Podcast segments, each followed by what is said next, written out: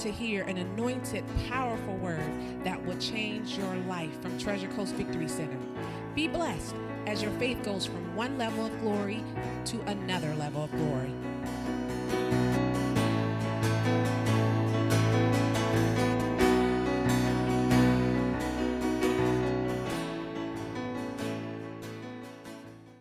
All right, you bring a Bible this morning? All right, go to Ephesians chapter 2. Ephesians 2 this morning. We're going to talk more about the kingdom of God. Change your mindset a little bit more today.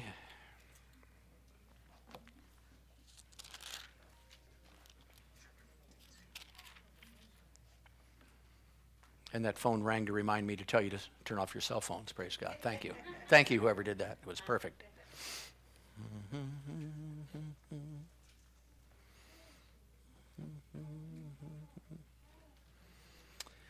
All right, Ephesians chapter 2, are you there?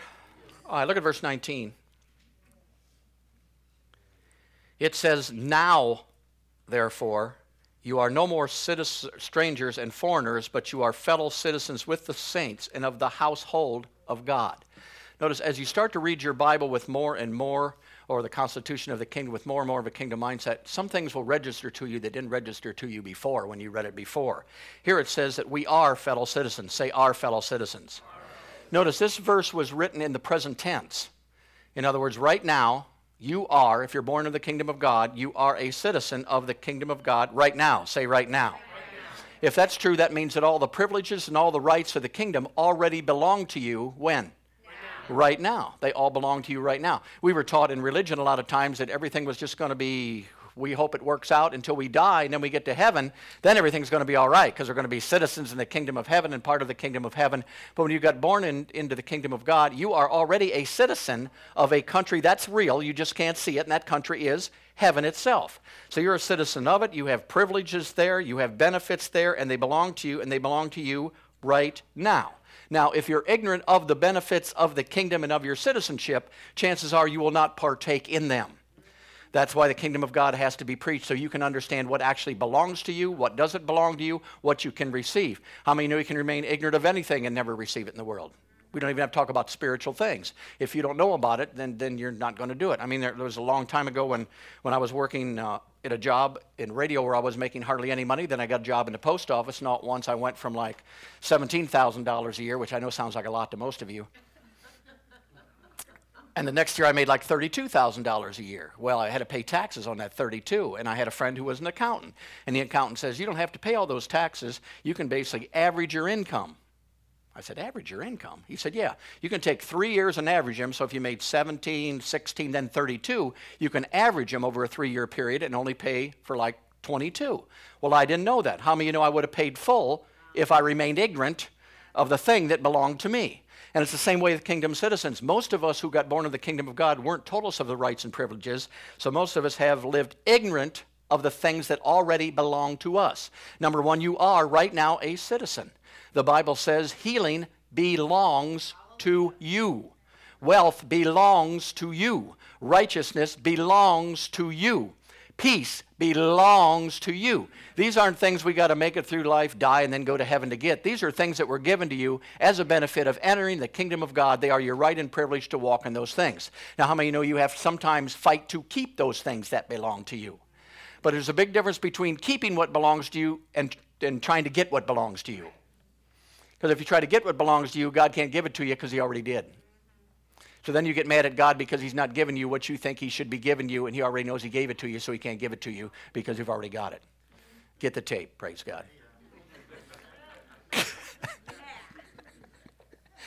so that's why we preach the kingdom of God. We want to know our rights, we want to know our citizens, we want to know our benefits. Go to Romans chapter 12.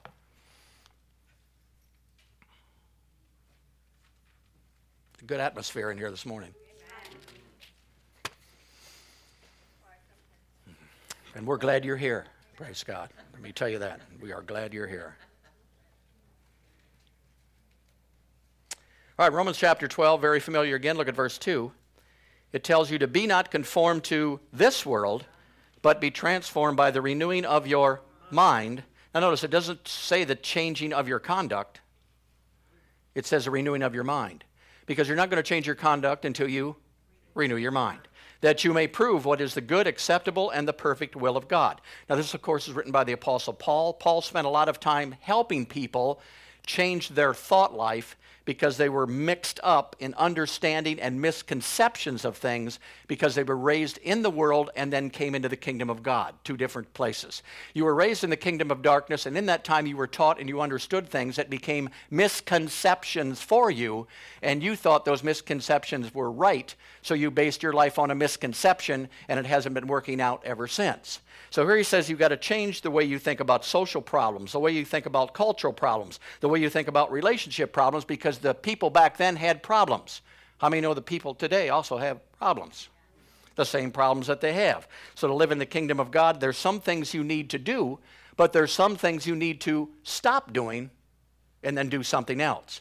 So Paul's trying to say you cannot be conformed to this world. You must be transformed by the renewing of your mind, and you must get rid of misconceptions. Say misconceptions. And I'll tell you, misconceptions are big because they've cost people their marriage, they've cost people relationships. They've had church breakups over simple misconceptions that people were taught and people believed. Even friendships are dissolved because of that. Why is that? Because there's an idea that came to you at a young age, you saw it worked out, you believed it, and now it really becomes real to you. Even though it's a lie, you'll fight for it because you think it's the truth. Are you following me? I mean, you may have somebody who, who's a young girl, and basically she's in a family, and all once her dad starts working late every night, and instead of working late every night, he's having an affair, and they find out about it later on. Then she gets married, and she has a husband, and all at once he comes home and says, Hey, honey, they want me to work late.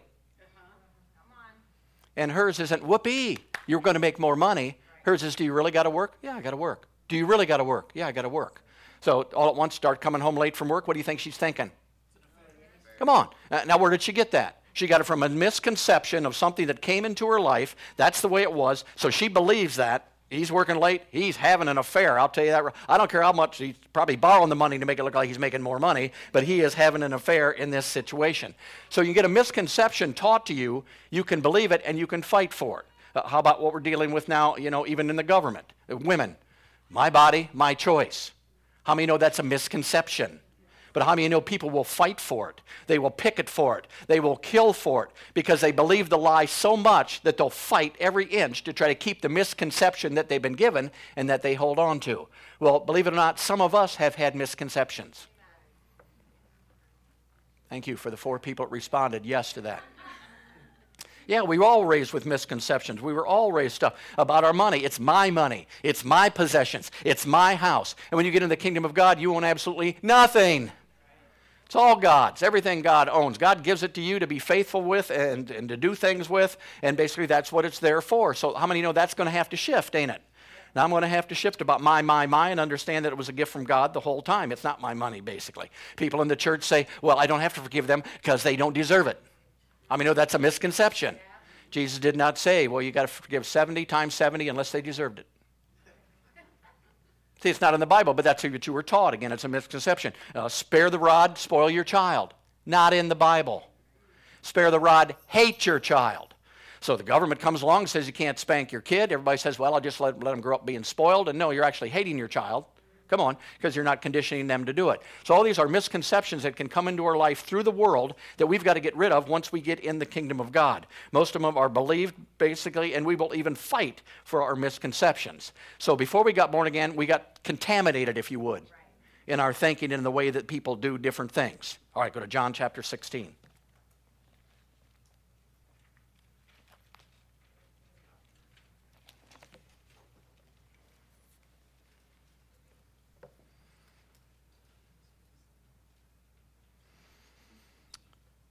All right, John chapter 16, look at verse 13. It's in red. Jesus says, Howbeit, when he, the Spirit of truth, is come, he will guide you into all truth, for he shall not speak of himself, but whatsoever he shall hear, he shall speak, and he will show you things to come. Now, how many know he was trying to make the point that the Holy Spirit's a he here? just, just, just saying. He's trying to make a point here. Not a bubble, not a wind. It's a he. Praise God, he's a he. Notice, but he will lead us and guide us into what? All truth. So what's the Holy Spirit come? Father God knew we were going to have problems when we got born in the kingdom of God because the world was going to contaminate our thinking. So he gave us somebody who knows the truth and the way God thinks, and that person is the Spirit of God who lives on the inside of you. You have the Holy Ghost. What's he doing in you? He's trying to straighten out your concepts to be God concepts so that you believe the truth rather than the lie and you live in victory every single day of your life. So he's working on the way that you think. He wants you to know all truth. Say all truth. Notice, not just some or a few. He wants us to rediscover in our life the things that we lost years ago when Adam failed, basically. So we're going back to that where we have a God mindset. When we think God, God, we act like God, we have his ideas, we have his opinions, we treat money the way you're supposed to treat money, we treat people the way God would treat people. We're lining up with God in all these areas of the kingdom of God. Now, one of the belief systems that we've been trained and misconstrued in is something called religion. Say religion. And I mean, once you get in the kingdom of God and you start studying the Word of God and your mind starts to change, you're going to get around other Christians and you're going to find out that some of them are very religious. And before you didn't notice it, but now you just want to punch them right in the nose when they say certain things. You know, God moves in mysterious ways. You never know what God's going to do. What are these all religious things that we were taught and that we're in? So what do we just excuse everything? Well, well, you got hit by a truck. Well, God moves in mysterious ways. You know, always got all things work together for good for those who do. Well, you didn't work together for good. You got hit by a truck, for gosh sakes. Come on now. So what are we doing? We got to change the way that we think on these stuff. We were taught that when you got born again, what did you get? Heaven. Now you just hold on, brother. Hold on to your next 60 years and try to make it through because when you die, you're going to go to heaven. But born again has something to do with heaven, but it has mostly to do with entering a kingdom where heaven is a byproduct of entering in the kingdom of God. So if you're just born again, praise God, that's great, but all that gives you is heaven, basically. You'll never try to change. You'll never make the adjustment. You'll not understand why things are working out because you don't understand you've now become a citizen of another country with better benefits, with better morals, with better everything that you entered into, and you can receive from heaven rather than from the earth. I mean, if you've got to live by what the earth gives you, you're in trouble. So we want something supernatural. We want something spiritual we can tap into. And as citizens of the kingdom of God, all that belongs to us. Praise God. Hallelujah. A lot of times, Christianity was just like working here on the earth until you died, retired, and went to heaven. Because then you got everything you wanted. And that's, that's the thought life we got now. What am I going to do? Well, I'm going to work, get married, work, make money, support my family, retire, die, and go to heaven. What's your life going to be like? Well, I'm going to get married, I'm going to work, I'm going to make some money, I'm going to retire, I'm going to die, and go to heaven. And that's what we were taught to do. That's what our parents did. That's what our grandparents did. And if they got to the age of 80 and still had some money left and were still half happy, then they thought they were successful in what they did. But that's not successful in the kingdom of God because we're called with a purpose in the kingdom of God and principles in the kingdom of God that we are supposed to line up to, basically, so that we bring the kingdom of heaven into the earth realm. Praise God. Hallelujah. So you're born again. Say, I'm born again. I'm born again. Say, I live, I live, in the kingdom of God. Kingdom of Say, I have access, I have access by, the Spirit, by the Spirit to kingdom benefits. Kingdom benefits. And I notice this isn't after you die. We're not talking about that. When you, when you die and go to heaven, you ain't going to need power anymore. You ain't going to be casting out any devils there. In that song that we sing, uh, for a greater level, you know that song we just think? I keep thinking they should have said, and a defeated devil. Come on, it would have rhymed and everything. What are they doing? What they put in there didn't even rhyme. Give me a break. That'd have been perfect, wouldn't it? Jeez. You know, before they release these songs, they really need to come to me. I could straighten their song out a little bit before they did it. Praise God. Hallelujah. So, glory to God. Here's another one that's been in religion for years. Don't worry, because God is in control of everything. Well, then why did He give me authority? Why did he put me here? Why didn't he just come and do it himself? See? So what can they do? They can blame everything on God. And that's a misconception that's tough to break. I've lost people who liked me because of that. Because they found out that it wasn't. And you show it to them in the Bible, it, how many know it doesn't even matter? When you got a, a strong misconception, you can show it to them line upon line, precept upon precept, and they don't care because that's what they were told, praise God. That's the way grandma believed it, and that's the way I'm going to believe it because it's locked in and it's a misconception that you have there and you won't let it go. You won't release it. You won't. There's a lot of people right now in denominations who don't even go to that denomination anymore, but they're still part of that denomination, don't even like that denomination, but they're that denomination because that's the way they were raised, growed up, and that's who they are. Praise God. Hallelujah. Praise God. I may be a Catholic, but I'm a bad Catholic. That's what Jesse always says. I'm still a Catholic, I'm just a bad one. Because he never goes to Catholic church and doesn't believe what they believe. But once a Catholic, all a Catholic. And these things in our mind we hang on to and we keep and we hold them there. And we learned them, you know. Oh, oh, that's what we did. We learned them when we were younger, and those misconceptions are there. So here's the Holy Ghost on the inside of you. Say, on the inside of you. And He's in here speaking to you from here, not from here. He's trying to rid this and speak up through you in here. And the more you spend time in the Word, say, in the Word. Listen, if you don't spend time in the Word, you're not going to change any misconceptions whatsoever. I can't do it in, in 45 minutes on Sunday morning. I can inject a seed, but you're the one that has to water that seed and explode that thing out of your mind so that you line up with kingdom things. Praise God. All right, go to Matthew chapter 18.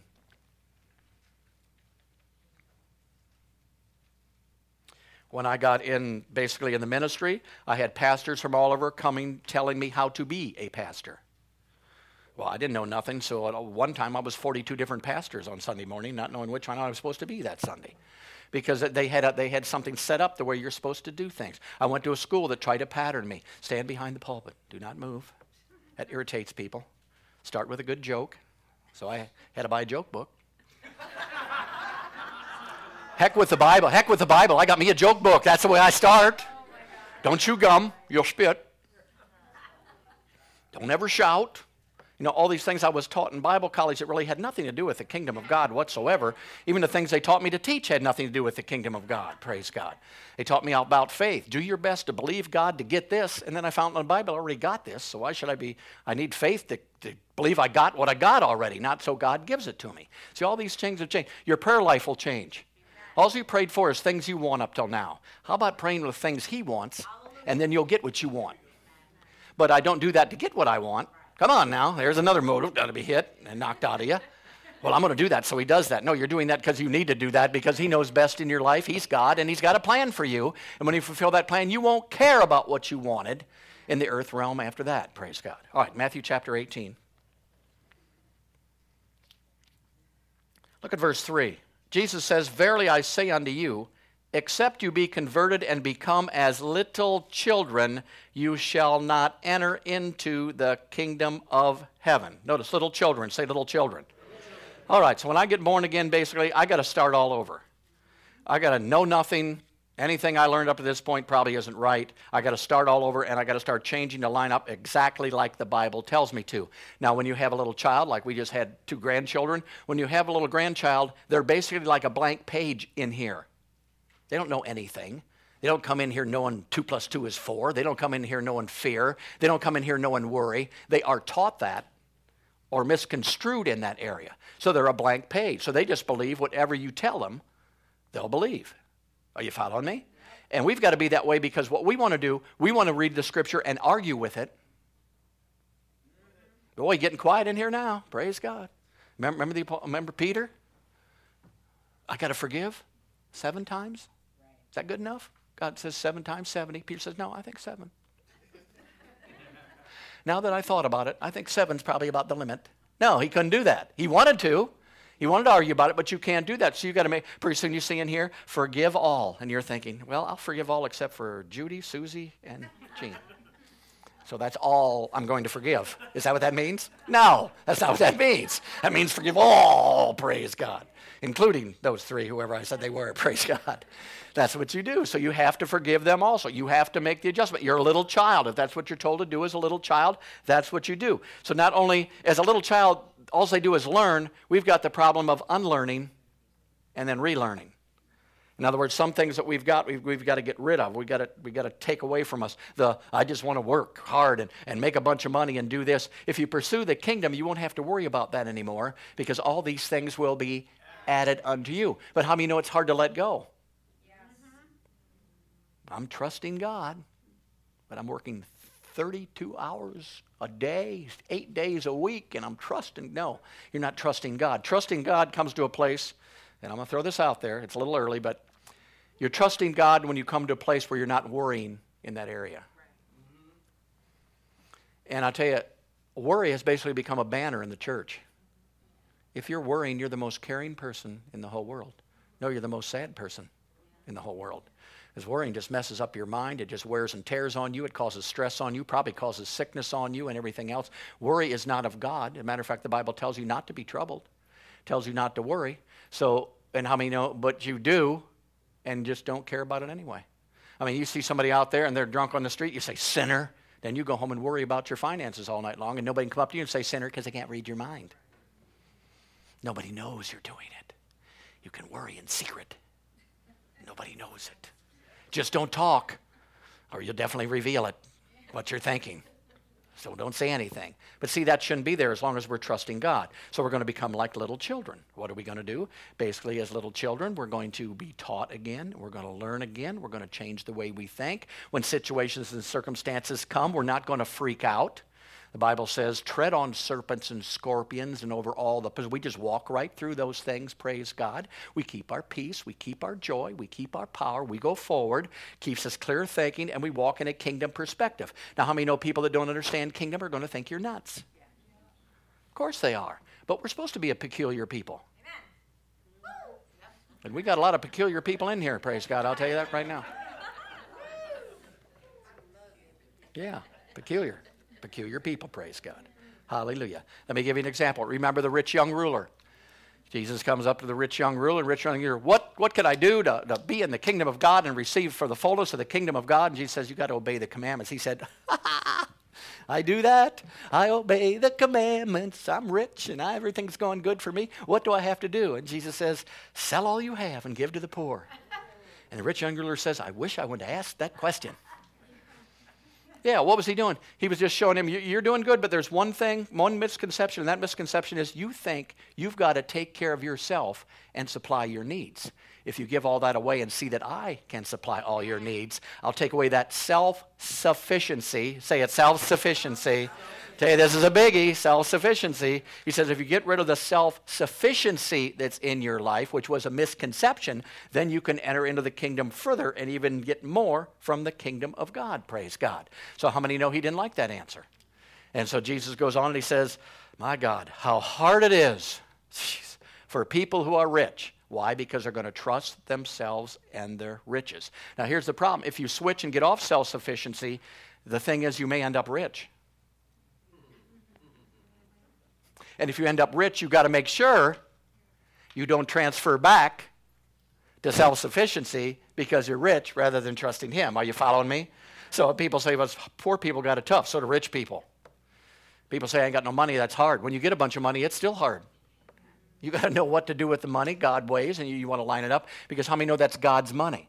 When I found out that the money that I had was God's money, I got very protective of the money.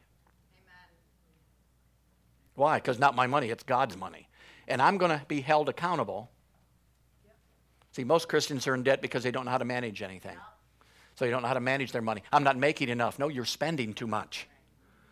You know? I mean, if you got a credit card, don't charge anything you can't pay for the next day. I got to get out of here. Can I make somebody mad? it's my fault. Should have never went there, praise God. All right, go to Matthew chapter 6.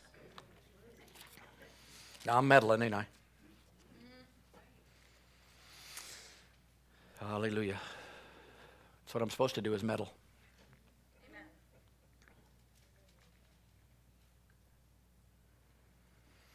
All right, Matthew chapter 6, look at verse 31. It says, Therefore, take no thought or worry, saying, What shall we eat? What shall we drink? Whither all shall we be clothed? For all these things do the Gentiles seek. For your heavenly Father knows that you have need of these things, but seek ye first the kingdom of God and his righteousness, and all these things are added unto so here tells you if you truly seek the kingdom of God, you will never worry about these kind of things. Are you following me? If you're worrying about these kind of things, then you're not seeking the kingdom first. You're still seeking these things first, and that's why you're worrying about these things. So worry basically is accepted in the church. Worship, uh, worrying is basically worshiping, yep. worshiping things, because you have to have things. And let me let me just tell you about things for a little bit while we're on, while you brought me on that subject. The Bible tells you to be an enemy of the world. It tells you not to love the world or the things in the world. And here's why because if you go after things, you'll never be happy. Ever. Because here's the thing if you want something and are seeking it with your whole heart and don't get it, you'll live in discouragement. If you seek it with your whole heart and get it, you live in disappointment. Because it didn't bring you the happiness you thought it was going to bring anyway. So you keep going from disappointment to discouragement, to discouragement to disappointment, to discouragement disappointment, discouragement, and you're all mixed up. You don't know anything until you put your sights on the kingdom of God and God Himself and make those things later on and put the world aside. Say the world aside. Notice, be not conformed to this world.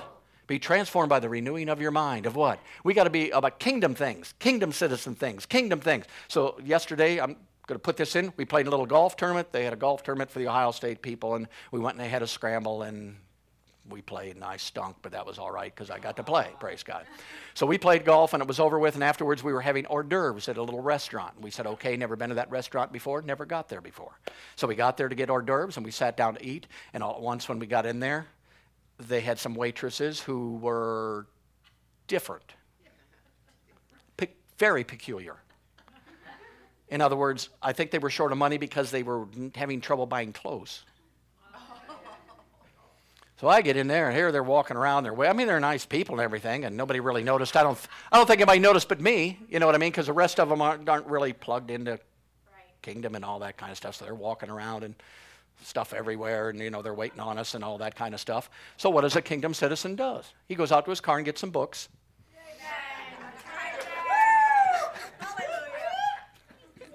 I mean, if anybody needed a book, it's not specifically covered any chapter, but the whole gist should do something. So I went out and got some books, started handing them out to the people who were there and everything else, and you know what else could I do? You know, the hors d'oeuvres were there, we were there, we were supposed to be there at that time, so it was something different. But a kingdom doesn't freak out. Oh my God, oh you guys are going to hell. I could have jumped up on the table and said, "You're all going to hell." And after they'd have thrown me out, hopefully before I paid the tab. but yeah, we, we deal with things differently. We think differently. We do think. I mean, they brought a lady to Jesus in adultery, and he didn't throw the book at her. If he'd had my book, he'd have gave it to her. he came too quick. He was before my time. Praise God. Hallelujah. Glory to God. So notice what worrying does is shows you that you're not trusting and you're not living in kingdom things, basically, because you're worrying. Now, listen to what it's Bible. Well, let's just read it. Matthew 6, look at verse 19. It says, Lay not up for yourselves treasures upon this earth where moth and rust does corrupt, where thieves break through and steal, but lay up for yourselves treasures in Heaven, where neither moth or rust does corrupt, where thieves do not break in and steal. Notice, there's no robberies going on in heaven. You don't need a security system in heaven. You don't have to hire a private detective to guard your stuff in heaven because nothing's going on up there. So when I'm dealing with heavenly stuff and it's God's stuff, I don't have to worry about somebody stealing what belongs to me because it's God's stuff. And even if somebody does steal it, they probably need it. He's probably going to give you twice as much back anyway. Praise God. You see? It's a whole total different way of thinking. It's a different way of looking. It's that self sufficiency that has to go. And like I said, in my life, self sufficiency went out the door when I couldn't possibly self sufficient. When I got to a place I was so deep that, that rich aunt couldn't help me, great grandma couldn't come up with another money, the bank wouldn't even look at me. So praise God, I had one choice trust God. And some people say, in that situation, I had to trust God. Others say, I got to trust God. And your situation, depending on what you think and what you feel, will show up in your life and on your face. How many know you can still live in righteousness, peace, and joy, even when you're going through some things? How many ever go through some things? Just me, probably. Oh, there's some other people out here that run into some things. What a shocker. Jesus said, In this world, you'll have tribulation. I don't know why I'm having tribulation. You're in this world. Revelation. You're going to have it. But notice what Jesus said I have I've overcome the world, praise God. Well, if he overcome because he was a citizen of the kingdom of heaven, full of the Spirit of God, then I'm the same person, praise God, and I can overcome every tribulation that comes my way. But you can't pray tribulation to stay away from you because it's going to come because you're in this world. It just happens. It's just a way of life. But we live in victory over those things. We don't go under those things. We don't get depressed. We don't get down and out. We don't do that. Notice, inflation's going wild in the earth right now, but it ain't touching my stuff in heaven. I never got a bulletin from the Holy Ghost. Inflation up 10% in heaven this, this morning only. Pull your money out. no, it's not up there in heaven. Heaven's doing fine up there. They're not being affected by anything going on here in the earth realm. Praise God. All right, go to Philippians chapter 3.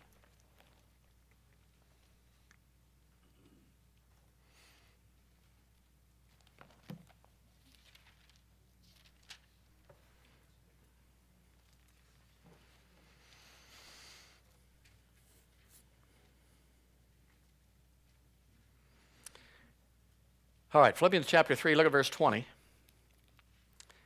My King, King James says, For our conversation is in heaven, from whence also we look for the Savior, the Lord Jesus Christ. Philippians 3.20, for our conversation. Anybody else have a different translation? Our citizenship. Say citizenship. That word is citizenship. So notice, now he's talking to the church people, and he's saying, Our citizenship is not from this earth. Our citizenship is in heaven. You're already a citizen of heaven. Look to heaven for help. Look to heaven for resources. Look to heaven for those things. So he says, Our citizenship is in heaven. It's not here in earth. When Adam was created, Adam you know, was put together with some dirt, blew the life in him. He was here on the earth. He was here to rule and reign the earth, but he came from heaven. He came from the inside of God. So he was a citizen on a place called earth, which was a colony of heaven, basically, but his citizenship was in heaven. But he lost that citizenship when he disobeyed God. That's why we must live in obedience to the word so that we don't hinder our citizenship. You can be a citizen of the, of the U.S. and rob a bank and go to jail. You're still a citizen. But how many know a lot of the privileges you had are history? You're stuck in there until you got out because you're locked up, but you're still a citizen. So we don't want to disobey. We want to walk in line with the kingdom by studying the laws of the kingdom of God, applying them to our lives, and all these things basically so that we learn more and more and more. And notice, Jesus came here basically of a, a citizen from heaven. He was sent here, the Son of God. He was a citizen of heaven, but he was sent into the colony of earth just like one of us. He had authority, he had power, he had everything he did. Now, notice how Jesus acted because that's the way you're supposed to act. That's the whole thing. Demons never scared him, a storm never bothered him, pestilence didn't bother him. A leper comes down, he didn't run for cover. Hi, what do you got? Lepers say, Oh my God! Don't come in our church. Somebody might get it. No, he was basically a superman sent from a different country into the earth realm with power and authority to rule into the earth realm. Well, when you got born back into the kingdom of God and you live here on the earth, you are now a superman or woman sent here with power and authority that you've got right now, not to take to heaven. God don't want your power and authority up there. You ain't going to do nothing when you get up there. You're not going to run into any devils up there. You're not going to have financial issues when you get up there. But here on the earth, you're already put here as a superman or a superwoman, and you're here now with the power and authority because you have a connection to heaven. So, what do I want to do? I want to obey him the best that I can, the best that I know, and I don't remain ignorant of what actually belongs to me. The Bible says, Forget not all his. Benefits. Now, that doesn't mean we get those benefits when we die and go to heaven. That means we have those benefits now. You are healed now. You are saved now. You're full of power now. You're anointed now. Why? Because I'm a citizen, and this helped me to believe. No, for years I was told, believe, believe, believe. And I was doing my best to believe. I was confessing and confessing and thinking and meditating and thinking and thinking. But when I got the concept of citizenship, I didn't have to believe for 15 years that I could get a license when I was 16.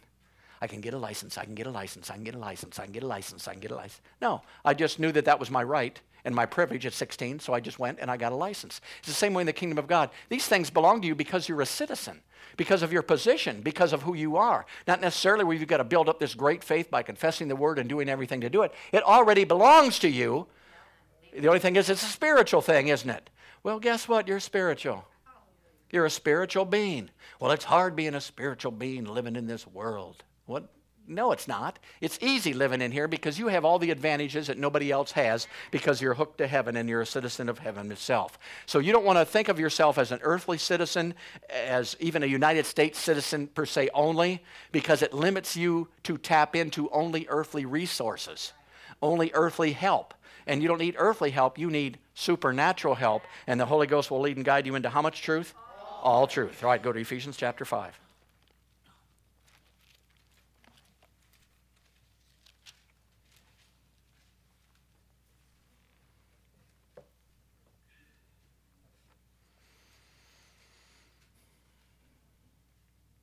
Right, Ephesians chapter 5, look at verse 11. It tells you to have no fellowship with the unfruitful works of darkness, but rather reprove them.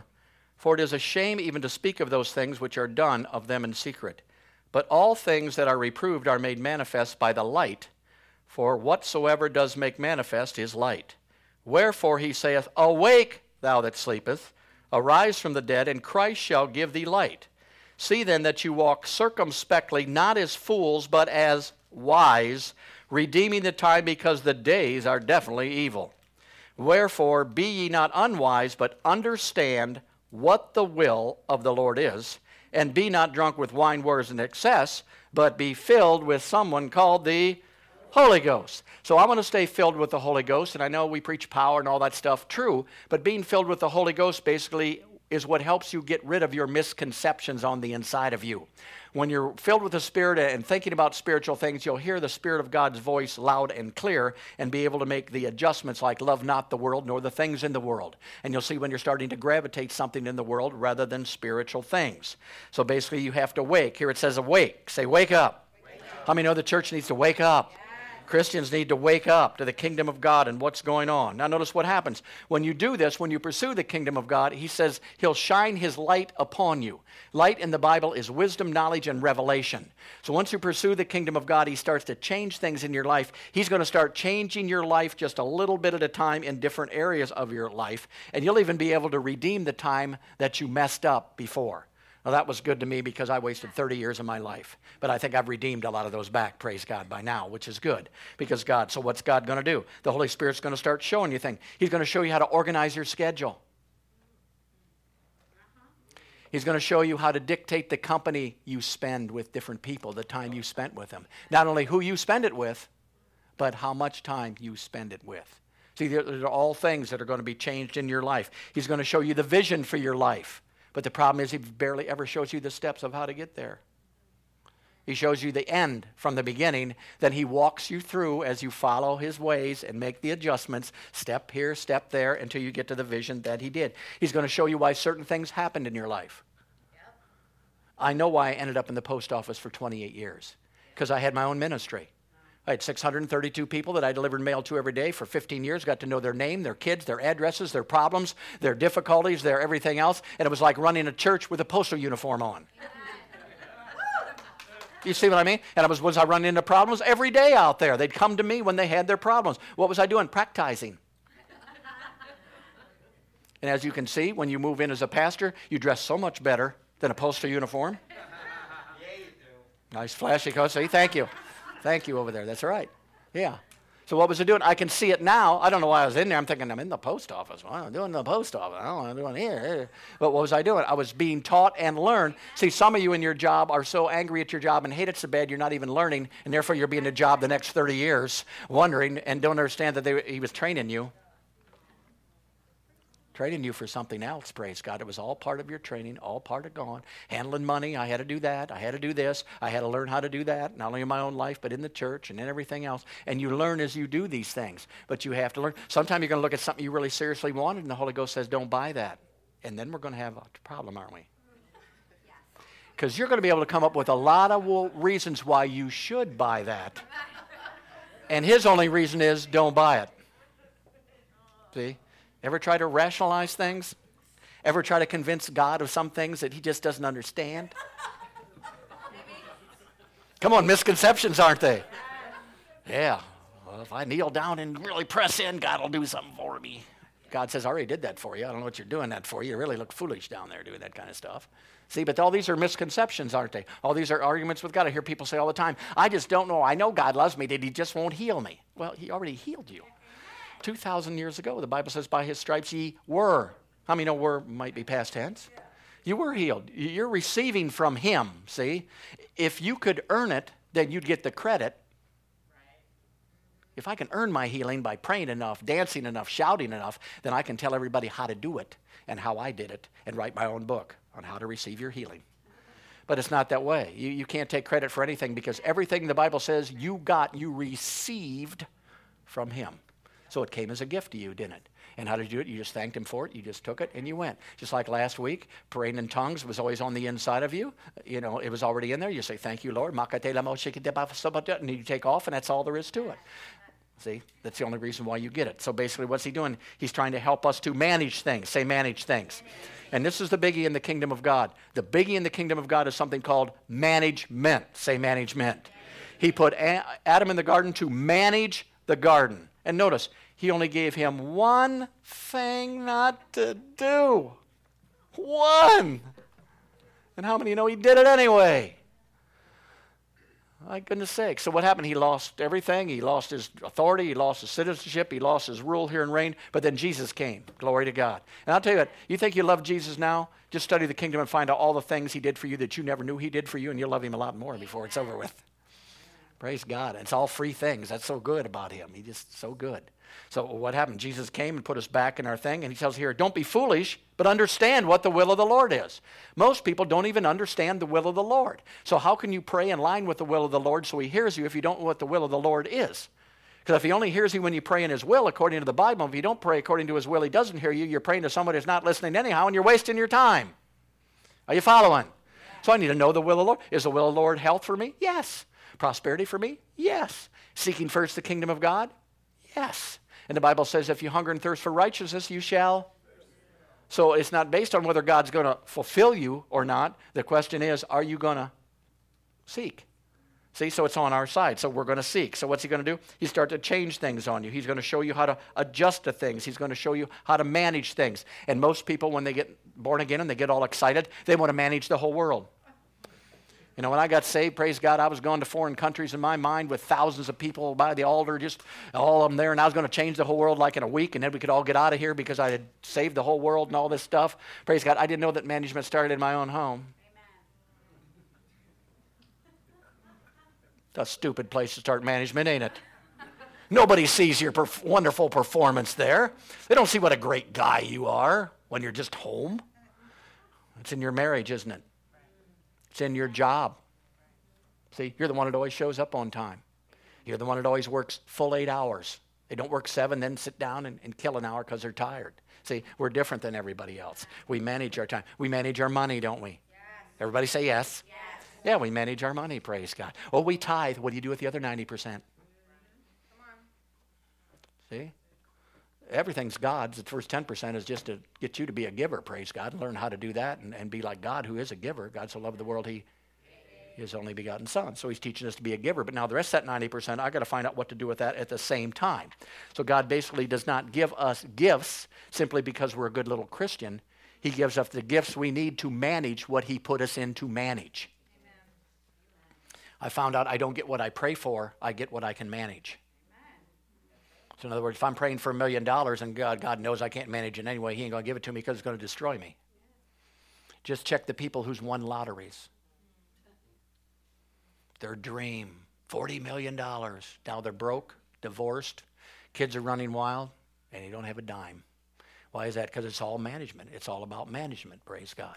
So he's trying to get us to manage things. He's trying to learn how to manage our marriages, marriage our lives, our, our bodies, our everything. And your physical body. How many know you can't never exercise and eat Twinkies 24 hours a day? Things aren't going to work out. Now you can eat them sometimes. Thank God. Thank God you can eat them sometimes. Let me clarify. Find a good Twinkie, you can have it, praise God. Just don't eat a bunch of them. Yeah, because those are things there. But we want to manage our body a little bit, don't we? We want to do a little exercise now and then. We want to eat the right stuff there. We want to do things. So what, we got management all over the place. We've got money. We've got cars. We've got everything where we are managing, and God wants us to make good managers of everything. Because if you recall, when He put Adam in the garden, it said there basically that for a long time there was no growth whatsoever in that garden because there was no man to manage it. So, since nobody was managing it, there was no growth. If you don't manage your money, it's not going to grow. You don't manage your marriage, it's not marriage, it's not going to grow. You don't manage your job, you're not going to get anything out of it. So we want to manage it. That's what we're put here for. That's what we're supposed to do. So what's the Holy Ghost doing in this day and hour? He's dealing with our misconceptions. Watch the things you always say over and over again because those are the things that got locked in there. And half the time you don't even know you're saying them until somebody points out that you keep saying that. I'm just afraid it's going to happen. I'm just afraid that's going to happen. I'm just afraid that's going to happen. What about inflation? I'm just afraid that's going to happen. What about that? Afraid that hurricane coming? I'm afraid it's going to come here. I'm a, you better cut that out. because you're just dealing fear and fear and fear. And I'll tell you what, your kids will pick up on it. And the first thing they'll say is, I'm afraid I poop my pants. See? Because remember, they're blanks, aren't they? They're taking everything you put in there, and everybody around them's in there, and, every, and that's why. Oh, do do well. It's towards the end of the tape. If they cut me out, then well, at least I get the first part in. that's why they were smart enough to attack the school systems. See, they outsmarted us, didn't they? They came in and started hitting the kids, and they knew they were blank pages, and they were writing things on their pages uh, that abortion's fine, and gay marriage is great, and all these things, and they kept writing it in there, and these people uh, uh, started to believe it. Then they got a, a, theory of it, and then they made it a doctrine, and then all at once they made it a misconception and a truth, and now they're out there fighting for something they don't even know what they're fighting for and don't even understand what they're doing. Why is that? Because they were indoctrinated with that stuff. Well, we're switching things around and we're doing it kingdom wise now. We're going to infect the world with kingdom policy and kingdom doctrine. We're going to allow the Spirit of God to rise up on the inside of people and start changing the way they think. They're not going to need alcohol anymore. They're not going to need drugs anymore. They're not going to need all these things anymore. Marriages are going to flourish and they're going to prosper and they're going to be loving those marriages. And kids are going to grow up that were raised by their parents. You want the school to raise your kids, good luck you're going to have some trouble. No, you've got to raise those kids, praise God. You've got to tell them what's right and wrong. You've got to straighten them out. And you better check the school you send them to. Because there's schools out there, then there's schools out there. And you want to put them in a good school, praise God, hallelujah. So things are changing. What's changing? The way that we think. Our misconceptions are changing. The way that we look at things are changing. And it all comes out of spending time in this Word of God and the Spirit of God that's on the inside of each and every one of us. There's churches out there don't even believe the kingdom of God is going to come till they die and go to heaven. Do you know that? As soon as I die and go to heaven, I'll be in the kingdom. But then now they're going to waste 30, 40 years down here doing absolutely nothing for the kingdom of God whatsoever. There's no purpose, no plan in their life. So, of course, they're discouraged. Of course, they're disappointed. Why wouldn't you be when you're not even close to doing what you're supposed to do and what you're put here to be? And they don't know why they're here. But every one of them's trying to live longer. See? Why do people commit suicide? No purpose. Well, I'm fed up. I can't take this anymore. That's it for me. I'm out of here. But praise God, it's changing. The kingdom of God is infiltrating. It's like a seed in the ground. It may be the smallest seed right now, but it's going to grow up, praise God, hallelujah. And it's going to turn into a tree into people's hearts and people's lives. So you say, I don't know about much about the kingdom now. Well, all you need is a small seed. And it'll start growing, and it'll start growing, and you'll start changing, you'll start thinking, and you'll get to a place where you're living in righteousness, in peace, and in joy in the Holy Ghost. Hallelujah. Father, we thank you for your word this morning. I thank you for what you're doing in our minds and hearts. Go ahead, Holy Ghost. Keep correcting us, keep changing us, keep us lining up with the word of God. Hallelujah. We'll be your people that go out and we'll teach this person and that person and this couple and that couple and our families and everybody else that will listen to us. We thank you for the power of God in our hearts and on our minds. And we give you praise for this day and all that you're doing in our lives. In Jesus' name, and everybody said, Amen. Amen.